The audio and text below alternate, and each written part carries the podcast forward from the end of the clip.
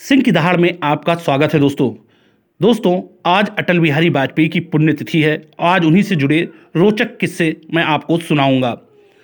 दोस्तों 1977 में विदेश मंत्री बनने के बाद वाजपेयी ने पहला काम यह किया कि वह इंदिरा गांधी के घर यह आश्वासन देने पहुँचे कि सरकार बदले की कार्रवाई नहीं करेगी। श्रीमती गांधी और उनका परिवार इस बात को लेकर चिंतित था कि कहीं गुस्साई भीड़ उनकी पीट पीट कर हत्या न कर दे। श्रीमती गांधी के घर जाने से पहले उन्होंने प्रधानमंत्री देसाई से अनुमति ले ली थी।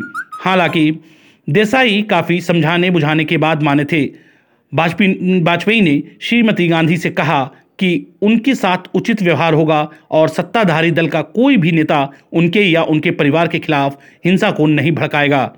दरअसल, उनके खिलाफ लोग इतना भड़के हुए थे कि हल्का सा उकसावा भी अराजकता का रूप ले सकता था, जिसमें लोग कानून को अपने हाथ में ले लेते। अकेले दिल्ली में ही इमरजेंसी के दौरान बीस हज़ार से ज़्यादा लोगों पर जुल्म ढाए गए थे।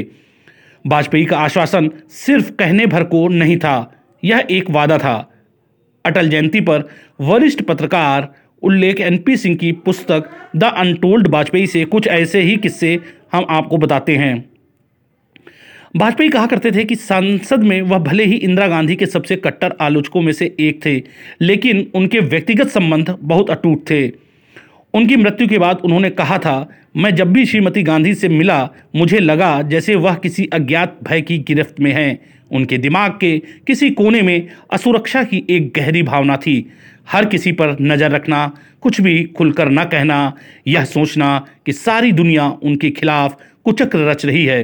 ये सारी बातें बताती हैं कि हम यदि इंदिरा जी के व्यक्तित्व और कार्यों को पूरी तरह समझना चाहते हैं तो इस मनोवृत्ति का विश्लेषण गहराई से करना होगा।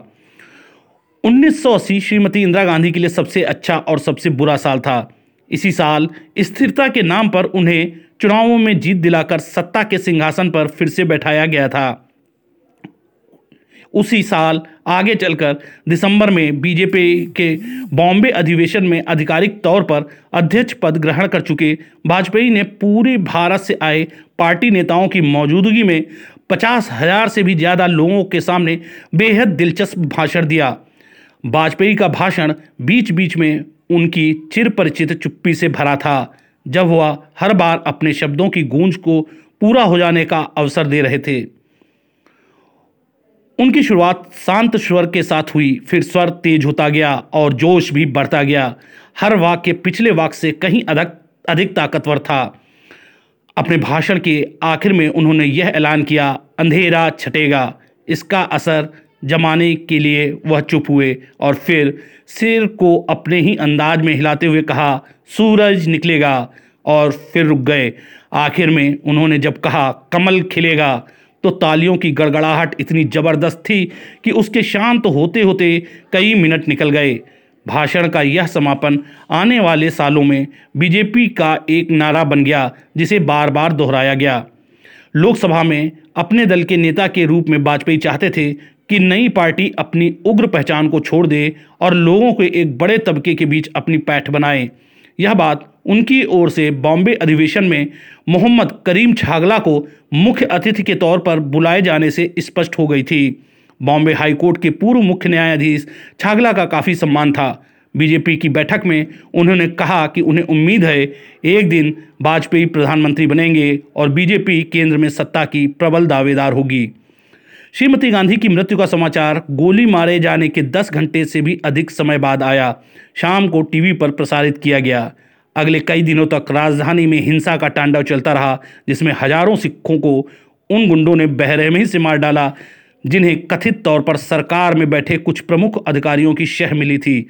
वाजपेयी जी उस समय रायसीना रोड पर रहते थे। वाजपेयी जी ने अपने घर के बाहर हंगामे की आवाज़ सुनी तो बाहर निकले और देखा कि सिख टैक्सी ड्राइवर को एक समूह गुंडों की पूरी फौज के आगे रहम की भीख मांग रहा है, जो पेट्रोल, चाकू और डंडों से लैस थी। वह भीड़ के बीच जा पहुँचे और हिंसक भीड़ तथा टैक्सी स्टैंड के उन सिख ड्राइवरों के बीच आकर खड़े हो गए। उन्होंने आक्रोशित भीड़ से कहा, आप लोग मेरी लाश पर होकर ही उन्हें हाथ लगा सकते हो। वो पहले हिचके और फिर उनसे वहाँ से चले जाने को कहा ताकि वे अपना काम कर सकें, उन बेबस सिख ड्राइवरों की हत्या कर सकें। वाजपेयी का सुरक्षाकर्मी, जो उस दिन ड्यूटी पर अकेला ही था, पुलिस को फ़ोन करने के लिए भागा ताकि वह घटनास्थल पर तुरंत पहुँचे। इधर, अपने इरादे पर अटल बिहारी वाजपेयी ने पुलिस के आने तक हमलावरों से सिखों की रक्षा की, जो पुलिस के आते ही तितर बितर हो गए। कुछ दिनों बाद, उनका साहस एक बार फिर देखने को मिला, जब प्रसिद्ध कार्टूनिस्ट और पत्रकार राजेंद्र पुरी वाजपेयी से मिलने उनके घर आए। उन्हें पता चला कि भीड़ ने एक कार को घेर रखा है। वे भागकर गेट पर पहुँचे। पुरी ने बताया, वहाँ कुछ आवारा लड़के और युवक थे, जिनके हाथ में पेट्रोल का कैन था और वे एक कार को, जिसमें सिख बैठे थे, घेर कर खड़े थे। वाजपेयी उन्हें देखते ही चीख उठे। इसके कुछ ही समय बाद होने वाले चुनाव में कांग्रेस ने सहानुभूति की लहर को जमकर भुनाया और पर्दे के पीछे से सिख विरोधी मुहिम को भी भड़काया। मुख्यधारा की राजनीति में उतरने में वाजपेयी को काफ़ी समय लग गया।